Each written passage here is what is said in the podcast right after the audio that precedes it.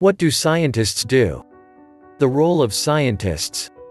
Science is the study of the natural world. A scientist asks questions about the natural world. There are many kinds of scientists and many questions to ask. Scientists work alone and in teams. Earth scientists study things like rocks, weather, and the planets. Physical scientists study matter and energy.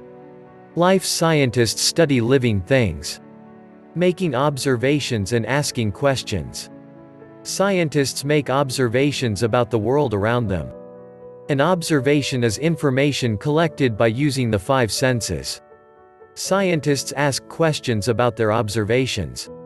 Scientists conduct an investigation to answer their questions. The steps of an investigation may include asking questions, making observations, reading or talking to experts, drawing conclusions, and sharing what you learn. Experiments. An experiment is a fair test. An experiment can show that one thing causes another thing to happen.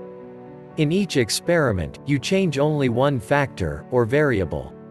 To be fair and accurate, you conduct the experiment multiple times. To test something else, you must start a new experiment. Being creative and working in teams can help scientists conduct experiments. Scientific methods. Scientific investigations use scientific methods. Scientific methods may include the following activities: make observations, ask a question, form a hypothesis, plan and conduct an experiment, record and analyze results, draw conclusions, communicate results. A hypothesis is an idea or explanation that can be tested with an investigation. Many science questions cannot be answered by doing an experiment.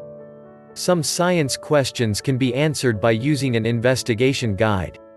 Other science questions can be answered by using models or tools. Some science questions can be answered with research. Research includes reading what others have written and asking experts. When scientists explain how things work, they must give evidence. Evidence is data gathered during an investigation. Evidence might support your hypothesis, or it might not. A conclusion is an explanation that is based on evidence.